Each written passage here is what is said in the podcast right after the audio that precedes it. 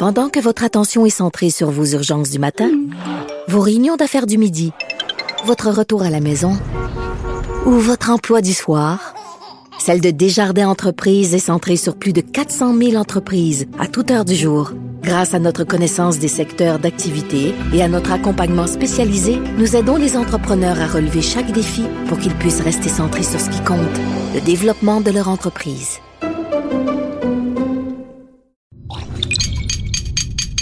Cube Radio. Il connaît tous les dessous de la politique. L'économie, la santé, le transport. Antoine Robitaille. Là-haut sur la colline. Cube Radio. Bon vendredi à tous. Aujourd'hui, à la haut sur la colline, il y aura l'ancien ministre libéral Christos Siros qui nous explique pourquoi il souhaite qu'Alexandre Cusson devienne chef du Parti libéral du Québec. Ensuite, il y a deux cégepiens qui euh, participent à la simulation parlementaire, le Forum étudiant ici à l'Assemblée nationale, qui plaident pour que le cours qui va remplacer éthique et culture religieuse transmette beaucoup plus de connaissances politiques fondamentales. Mais d'abord, mais d'abord, l'ex-ministre, l'ex-chef et surtout notre analyste Thomas Mulcair est avec nous. Bonjour. Allô, Antoine.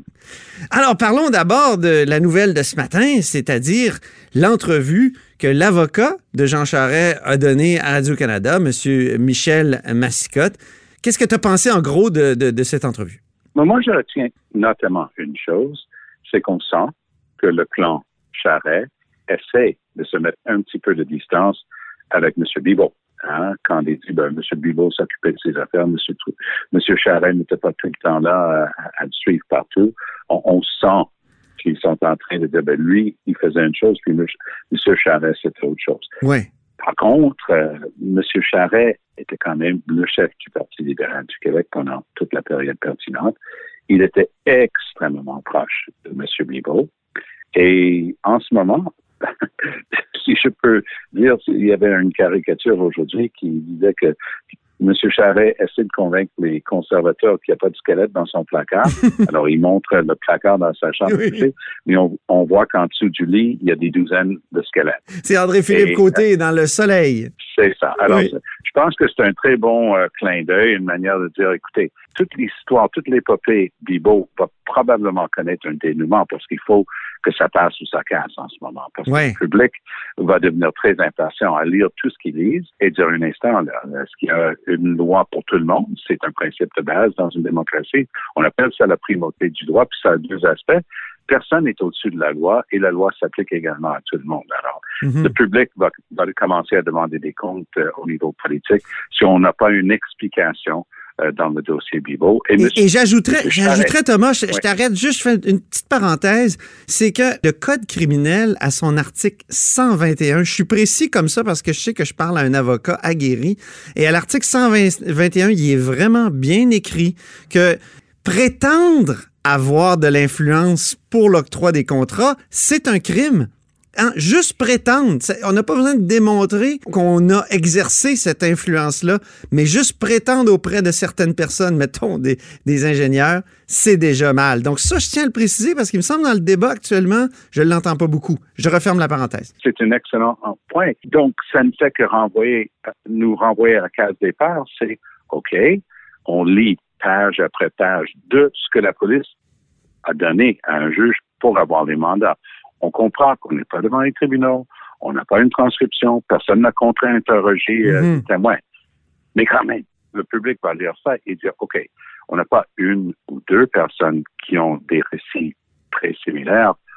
On a une douzaine de chefs d'entreprise Oui, qui racontent des choses quasiment identiques. Donc, c'est ça. soit ils, se sont ligués pour concocter la même histoire, euh, soit que l'histoire est troublante et non le moindre. Comme je disais tantôt, la question se pose, OK, alors est-ce qu'on va pouvoir donner une explication au public? Euh, c'est quoi les prochaines étapes s'il en est? Et, toi, euh, Thomas, tu étais là en 2003, tu étais là même bien avant. Bibo, dans les coulisses, il était comment? Il était où? Il était, est-ce qu'il t'a déjà, il a déjà fait des pressions sur toi? On, on- on- on le voyait très souvent. Il, il Ah était oui? dans tout, il accompagnait souvent, il était là, puis tout le monde comprenait que c'était le gars euh, qui avait effectivement euh, l'oreille euh, de, de M. Charest. Ça, il n'y avait aucun doute là-dessus. Et euh, Ok. donc, il y avait eu, il y avait du financement, il y avait des activités, il était omniprésent. Donc, tout le monde savait un peu qui il était. Il était extrêmement proche de M. Charret, comme je l'ai dit tantôt. C'est pour ça que j'ai retenu surtout ce matin qu'ils essaient maintenant de prendre leur distance, parce qu'il faut quand même dire à l'acquis de M. Charret que son nom n'apparaît là-dedans que par le biais de M. Bibot. Donc, Oui. il y a une seule affirmation, et, et ça, c'est un oui-dire, parce que la personne dit, ben, un tel m'a demandé telle somme d'argent, et c'était pour le donner euh, à, à M. Charret, mais là, on, on est rendu au deuxième, troisième étape. Il n'y a rien de tout ça qui a été testé. Mhm. Alors, je, je ne sais pas où sont rendus les procureurs de la couronne, où sont rendus les policiers spécialisés qui ont enquêté. Ça fait quand même un moment. Et eux, ils essaient, ils ont réussi à bloquer presque tout ce qui avait été saisi par les enquêteurs de la police et de, de Revenu Québec, parce qu'il y avait eu une faute. Ils, ils- ils avaient omis de dire au juge pouvaient avoir des, des trucs d'avocat ou de notaire. Auquel Ouais. cas, il faut avoir quelqu'un, ou soit de la Chambre des notaires, soit du barreau, pour veiller à ce que le secret professionnel soit pas rompu entre les clients et l'avocat ou le notaire. Et donc, il y avait des gens qui travaillaient dans leur bureau qui étaient carrément avocats et notaires. Donc, c'était en soi problématique pour cueillir cette preuve-là. Mais Mhm. ça, ça nous renvoie toujours au, au même point, Antoine. Oui. Comment ça se fait qu'on n'a pas d'informations de la part des autorités dans ce dossier-là? Sauf pour le fait qu'ils ont laissé tomber, avant les faits, le nouveau directeur de l'UPAC a annoncé que telle, telle, telle enquête, il, il nettoyait l'ardoise. Oui. Soit. La SIC, oui. Mais il n'a, il, il n'a jamais, il a laissé complètement ouvert euh. C'est un Donc, choix, ça. C'est un choix, oui, poser. oui, délibéré. Ben oui, ça, Ouais. ça doit vouloir dire qu'ils n'ont pas fini avec. Et le public va devenir de plus en plus impatient Eh face oui. à cette situation-là. Puis ce sont, même s'il n'y a pas, on n'a pas le droit d'avoir de l'ingérence politique dans les affaires euh, de décision de la couronne, comme on a vu avec euh, Trudeau à Ottawa, avec euh, sa ministre euh, Wilson Raybould. Oui. Euh, mais ici, il y a quand même une obligation de donner une explication politique, même si c'est pas pour influencer la décision des procureurs. Il nous reste peu de temps. J'aimerais que tu me parles de Stephen Harper en terminant, qui lui. M. Harper, a démission- Monsieur Harper a démissionné cette semaine. Il y a trois catégories de personnes qui n'ont pas le droit de mettre le nez dans la course au leadership. Les gens qui sont sur le conseil d'administration du, de- du Parti conservateur, des gens sur là. Et une de ces places-là, c'est le Fonds conservateur, qui est l'énorme sac d'argent ramassé depuis l'époque de Stephen Harper. Les conservateurs ont énormément d'argent Oui. et M. Harper veillait au grain. Là, il est démissionné cette semaine. Et au plus haut niveau du Parti conservateur, et quand je te dis que j'ai parlé au plus haut niveau, j'ai parlé au plus haut niveau, Oh. et on m'a très clairement expliqué que la raison pour laquelle M. Harper a démissionné, c'est qu'il trouve que c'est une anathème d'avoir Jean Charest qui puisse songer à devenir chef du parti. Ah Et oui. lui, il, il entend s'en mêler de la course si M. Charret a des velléités ou des chances de devenir chef de son parti. N'oublions pas qu'à l'époque, c'était les progressistes conservateurs. Oui. On les a tous vus. euh, on les a tous vus jeudi au funérailles de John Crosby. Voilà. Il y avait Joe Clark, Joe Clark, Brian oui. Mulroney, assis directement en arrière de Brian Mulroney, un certain Jean Charest. Oui. Et bien entendu, Peter McKay était là aussi. Ça, c'est l'aile progressiste. C'est les Red Tories qui avait- veulent peut-être reprendre par le biais, par le truchement de Jean les- Charest la direction du parti. Des conservateurs, conservateurs un peu plus progressistes, sur le plan social du moins.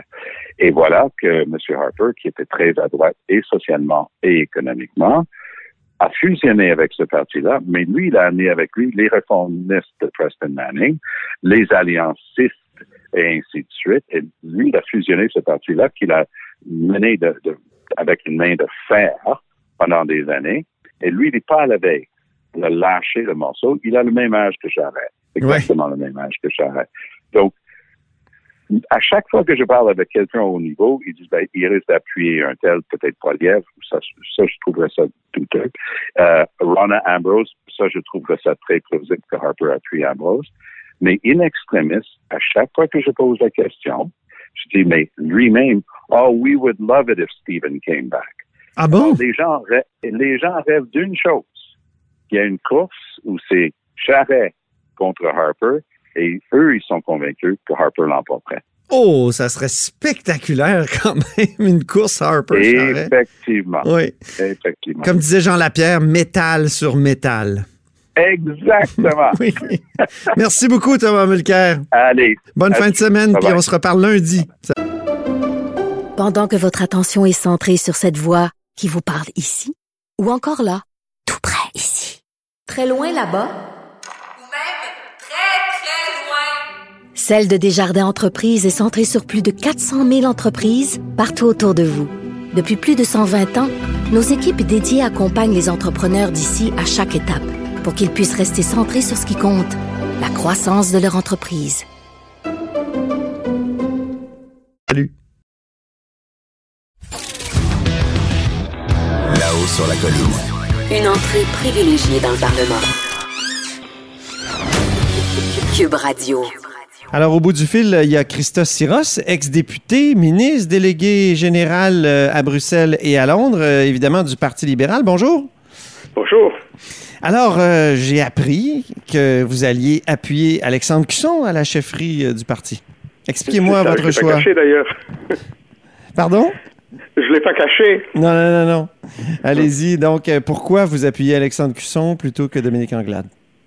Mais moi, je trouve que Alexandre Cusson, il, il est l'assuyant-chef qui a les convictions libérales de fédéralisme, progressivisme et humanisme qui ont été constants tout au long de sa carrière. Euh, je, je trouve euh, qu'il est placé, le mieux placé pour reconnecter avec l'électorat francophone, des régions aussi. Euh, je pense qu'il représente quelque chose de nouveau aussi dans le sens que il n'est pas issu du milieu politique euh, provincial. Ils viennent de l'extérieur. Donc, euh, je pense que c'est lui qui peut mieux attirer des gens qui, jusqu'à maintenant, déboudent, boudent la politique, boudent le Parti libéral. Euh, et je pense que c'est notre meilleur gage euh, dans ce sens-là. Il a une bonne expérience en tant que maire, en tant que président d'union de municipalité, au niveau de la proximité avec les citoyennes. Il a une bonne écoute. Je le trouve sincère, je le trouve vrai. Euh, mais voilà, il y, a, il y a un paquet de choses comme ça qui, euh, qui font en sorte que quand on regarde les deux. Est-ce que moi, ce sont des penché- qualités que vous ne trouvez pas chez Dominique Anglade ou? Non, regardez, là. euh, moi, je trouve euh, certainement quelqu'un qui a été président de la CAC ne peut pas avoir le même sens de progressisme que quelqu'un qui a toujours été euh, fidèle aux valeurs libérales. Euh, tant mieux si elle a vu la, la lumière, en quelque sorte. Oui. Euh, puis elle est devenue ministre du Parti libéral, mais c'est autre chose de devenir chef. Euh, voilà. Vous dites que donc elle est plus à droite que le Parti libéral, au fond, Dominique Anglade. Ben, le- la CAC est plus à droite, n'est-ce pas? Elle a été présidente de la CAC, n'est-ce pas? Oui. Donc, euh, à moins que soudainement elle est devenue. euh, le, le Parti libéral, c'est une. euh, comment je peux dire là ça, ça, ça a toutes sortes de tendances, mais on veut pas. Moi, en tout cas, je veux pas que le Parti libéral, libéral devienne un genre de CAC light. Oui, oui, c'est ça. Alors, si Gaétan Barrette s'était présenté, le, le même problème se serait, aurait été soulevé aussi.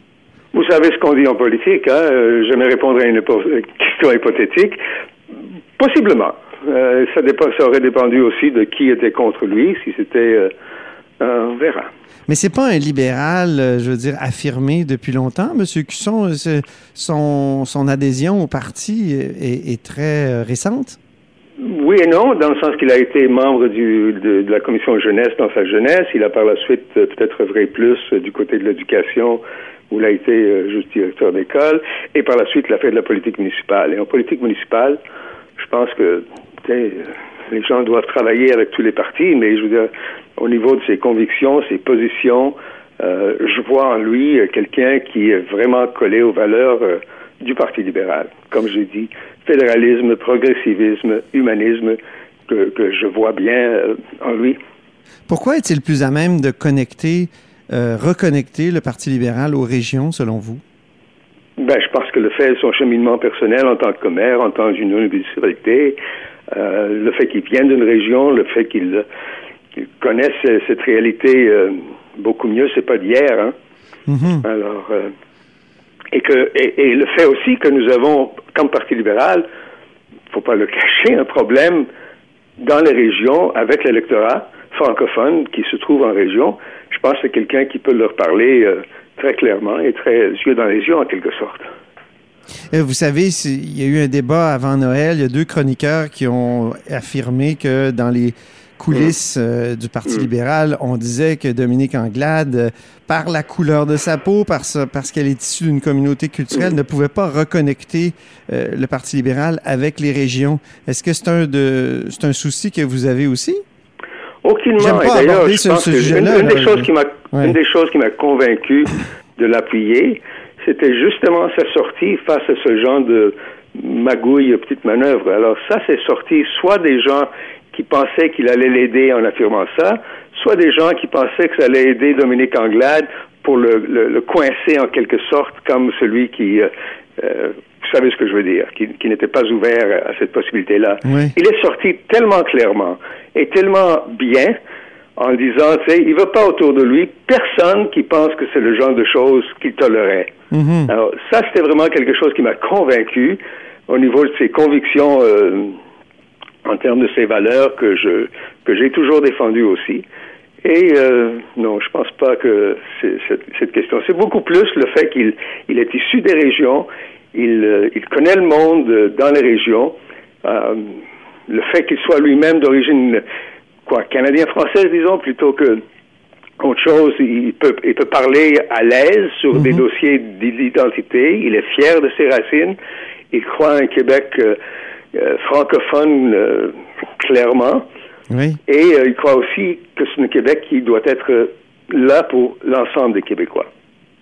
Est-ce que c'est pas un nationalisme euh, qui a été rejeté, ce type de nationalisme-là, de, de dire que quelqu'un est issu de la communauté canadienne-française et tout ça, que Ben, par je- le Parti libéral. par d'autres le vous, décrire, par vous, Je- Christophe Syrah, je me souviens de vos discours très critiques du nationalisme du Parti québécois. Est-ce Ah oui, oui, je suis critique du nationalisme tout court. Je pense que lui aussi, c'est pas une question de nationalisme, mais plutôt de, de fierté de son propre identité. Je suis fier de mes racines, moi. Je suis pas nationaliste grec euh, d'origine. Euh, je, je suis pas nationaliste euh, du tout. Donc, je pense qu'on peut être fier de nos racines, de notre identité, et ne pas sombrer dans ce genre de, de, de populisme qu'on voit ces jours-ci, euh, qui, qui fait des clins d'œil à des gens qui parlent du nous, en voulant dire qu'il y a nous et eux. Alors, Oui. Pour Alexandre Cusson, je suis convaincu, je sais que le nous, c'est un nous inclusif qui inclut tout le monde. Oui, il faut expliquer un certain nombre de choses et des craintes Mais, euh, oui. que les gens peuvent avoir. Et dans ce sens-là, je pense qu'il peut bien le faire. Mais vous, vous comprenez qu'en disant qu'Alexandre Cusson est plus à même de connecter de- avec les régions, on peut penser qu'il y a comme une proximité ethnique entre lui et les régions et qui, qui relève plus d'un nationalisme que vous avez rejeté dans le passé. Et c'est ça qui me surprend euh, de votre part. Non, je pense pas que je parle du nationalisme, je parle de, de la connaissance de la, de la réalité et de la possibilité d'être, euh, comment je veux dire là, prêt aux gens qui euh, qui ne pensent pas comme nous et qui, qui doivent euh, recevoir le message qui leur permettra de comprendre. Oui, oui, oui. Comment on pourrait faire en sorte que le Parti libéral, là, qui serait à- en bas de 20 000 membres, d'après ce que j'ai Oui. compris, co- comment, selon vous, le Parti libéral pourrait faire pour, comment dire, aller chercher plus de membres? Peut-être s'adresser beaucoup à des parce que ces jours-ci, je pense que les jours où euh, les gens étaient fidèles à un parti pour la vie, c'est bien derrière nous. Alors, je pense qu'il faut aller s'adresser aux gens avec euh, ses convictions, son programme, euh, pour aller chercher des gens qui, euh, qui, qui, jusque-là ne sont pas impliqués en politique, en leur faisant rappeler que s'intéresser de la politique, c'est vraiment s'intéresser de sa propre vie Oui. sa condition de vie, son- sa qualité de vie, etc. La politique, c'est pas autre chose que comment est-ce qu'on décide de le, le vivre ensemble. Oui, c'est ça. Alors ça, Et il faut, pourquoi, il le, faut aller pourquoi le le Parti libéral plutôt que la CAQ, le Parti québécois ou Québec solidaire? Ça... Parce que chaque parti aussi Ouais. véhicule un certain nombre de valeurs, euh, une certaine une vision, si vous voulez, euh, de, de comment la société doit être euh, organisée et évoluer. Je pense que le Parti libéral, comme je disais, c'est une partie qui doit être, qu'on doit comprendre qu'il est progressiste, humaniste, fédéraliste. Alors, si vous mettez ces trois choses ensemble, je pense que d'ailleurs c'est le seul parti qui est à la fois progressiste et fédéraliste. Donc là, il y a une, une- une population qui, qui va se reconnaître dans le parti en autant que notre message euh, peuvent les, les, les atteindre. Bien, ben écoutez, euh, merci beaucoup, M. Siros, pour cet entretien. Plaisir. Oui. Donc, c'était. Christa Siros, euh, l'ancien député, ministre et délégué général euh, du Québec à Bruxelles et à Londres. Vous êtes à l'écoute de là-haut sur la colline. Pendant que votre attention est centrée sur vos urgences du matin, vos réunions d'affaires du midi, votre retour à la maison ou votre emploi du soir, celle de Desjardins Entreprises est centrée sur plus de 400 000 entreprises à toute heure du jour. Grâce à notre connaissance des secteurs d'activité et à notre accompagnement spécialisé, nous aidons les entrepreneurs à relever chaque défi pour qu'ils puissent rester centrés sur ce qui compte, le développement de leur entreprise.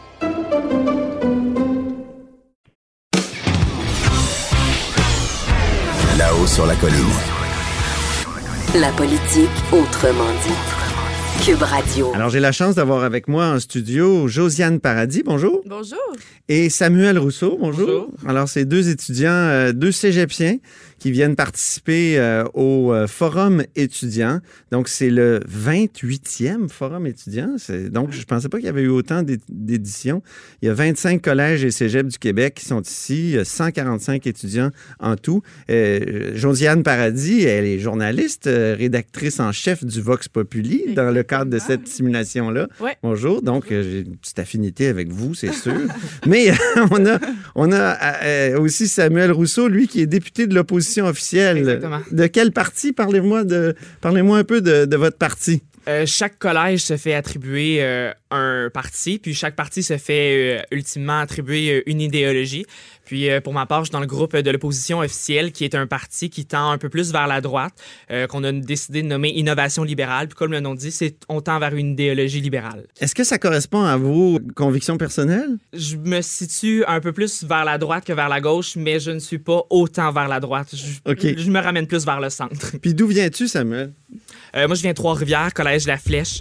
Euh, je suis en deuxième année. Euh, contrairement à beaucoup d'étudiants au Forum étudiant, j'étudie pas en sciences humaines. OK. Je suis en sciences de nature, mais j'ai un fort intérêt pour euh, la politique. Puis ça m'anime beaucoup, ce genre euh, d'activité-là. Qu'est-ce qui, qu'est-ce qui t'intéresse dans la politique? Ah, Là, là, je suis passé du vous au tu, voilà. Il n'y a pas de problème. Hein? Euh, ben, dans la politique, c'est le fait euh, de pouvoir faire la différence. Je pense que c'est un pouvoir qui est donné euh, euh, ceux qui euh, légifèrent dans différents domaines. Ouais. Euh, notamment, moi, je suis intéressé par une carrière dans le domaine médical. J'ai pris un poste de porte-parole en santé. Euh, je pense euh, il faut jamais perdre de vue que les sciences de la nature et les sciences humaines, même si c'est des domaines qui, à prime abord, peuvent sembler bien distincts, finissent toujours par se rejoindre, puis l'un est essentiel à l'autre. C'est vraiment là-dedans, dans la complémentarité des sujets, que je m'y retrouve vraiment.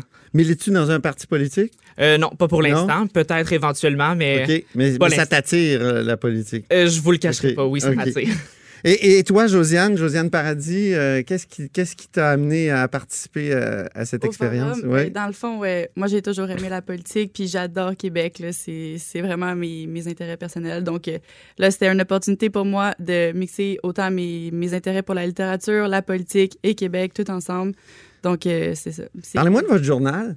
Euh, le- Donc, c'est le Vox Populi. C'est ça, le Vox. Populi, c'est un C'est un, journal. c'est un journal de gauche. OK. Euh, c'est ça. tu sais, On, il se veut, à part l'éditorial, il se veut quand même assez neutre, mais les propos sont, sont présentés pour euh, favoriser la gauche, si on veut. Et, et- et dans votre euh, collège, euh, rappelez-moi, de, rappelle-moi de d'où, d'où, de quel collège déjà? Ben, collège Lionel Groux, oui, oui, c'est ça. exactement. Moi, c'est du collège Lionel Groux. J'étudie en sciences lettres et arts. Donc, moi non plus, Ah oui. contrairement à une majorité de- d'étudiants au forum, je ne suis pas en sciences humaines, malgré que j'ai des cours de sciences humaines. J'ai Ben oui. autant, j'ai de l'économie, j'ai de la sociologie, malheureusement pas de politique. Ça serait peut-être à rajouter éventuellement dans le programme. Mais ouais, c'est ça. Donc, moi aussi, je pense que c'est vraiment important de toucher à tout. Puis c'est ça que j'aime justement avec ce programme-là et l'école en général. Donc, ça devait être tout un défi de produire un journal euh, quotidien comme ça, parce que Ouais. hein, vous avez publié tous les jours pendant les quoi, cinq jours que dure Ouais. la, la- la simulation? Oui, exactement. Puis, tu sais, des fois, c'était plus dur parce que l'information, mettons, les séances finissaient un peu plus tard. Donc, il fallait commencer à rédiger plus tard parce que l'information arrivait plus tard. Donc, Oui. euh, c'est ça. Là, hier, on a fini à 10h15. C'était le plus tôt. D'habitude, c'était environ 11h30, on finissait.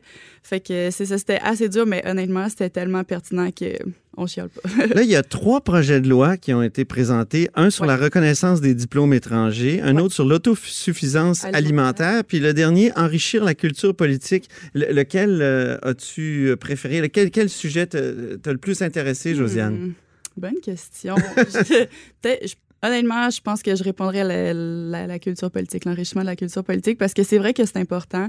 Puis là, on en parle un peu, euh, un peu plus là, ces temps-ci avec euh, le, le débat sur le cours de l'ECR. Oui. Mais euh, selon moi, ça serait quand même important de rajouter ça parce que c'est vrai que dans, dans les cas, dans les différentes écoles où j'ai été, c'est pas tous les, c'est pas une majorité de jeunes qui s'intéressent à la politique. Là. Il n'y a pas beaucoup de contenu politique hein, dans éthique et culture religieuse, ce que tu appelles ECR, là, c'est ça? c'est ça. Mais tu sais, avec la réforme, personnellement, j'espère qu'ils vont peut-être en inclure éventuellement. Mais OK.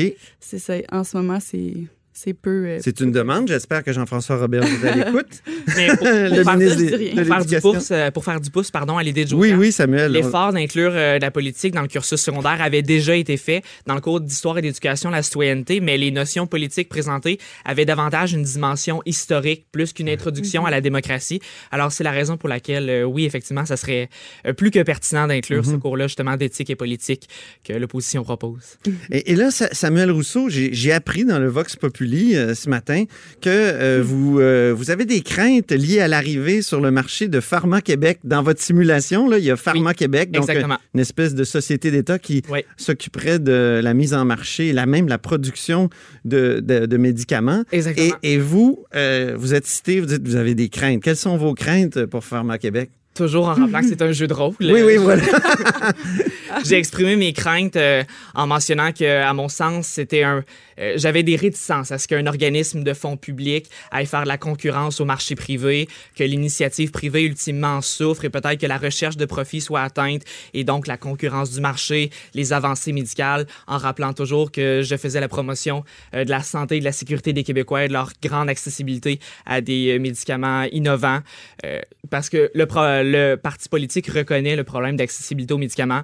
Euh, le fait était par contre qu'on se positionne contre euh, une société d'État pour pallier ce problème-là. C'est ça. Ça, c'était pas un projet de loi comme tel. Hein? C'est d'après ce que, que vous m'avez dit tout à l'heure, c'était dans le discours d'ouverture du premier ministre. Oui, ça a été présenté dans le discours d'ouverture du premier ministre euh, la première journée quand on a ouvert la session. Puis ça a été ramené dans l'énoncé budgétaire du, de la ministre des Finances qui parlait de, des retombées éventuelles de Pharma Québec Mhm. pour les coffres du gouvernement, position que je critiquerai aujourd'hui même euh, en Ah oui. OK, Oui. très bien. Et, vous- et vous, dans les, et toi, dans les... les- je passe tout le temps... C'est, c'est un problème dans l'émission générale. hein. J'ai un ben- ami aussi qui vient comme chroniqueur. Je passe toujours du dessus ou vous. Je, je- je suis tout mêlé. Mais, et donc, toi, Samuel, euh, dans les trois projets de loi, le- lequel euh, t'a le plus intéressé? J'ai eu un fort intérêt pour la pertinence du cours d'éthique et politique, mais je, vous, euh, je vais vous avouer que celui auquel euh, je me suis le plus concentré, sur lequel j'étais en commission parlementaire, c'est le projet de loi 1, celui qui euh, porte sur la reconnaissance des diplômes étrangers. Oui. Je pense que c'est un, un enjeu de taille auquel on est amené à porter d'autant plus d'attention considérant euh, les pénuries de main-d'œuvre qui sont assez importantes oui. euh, au Québec. Euh, je pense que c'est à défaut d'être la solution parfaite, c'est une solution à laquelle on devrait euh, qu'on devrait sérieusement envisager, à mon sens. Mhm. Les ordres professionnels, euh, dans la structure qu'on les connaît, font un bon travail, mais je pense qu'il y a toujours une amélioration possible euh, à ce bon travail-là.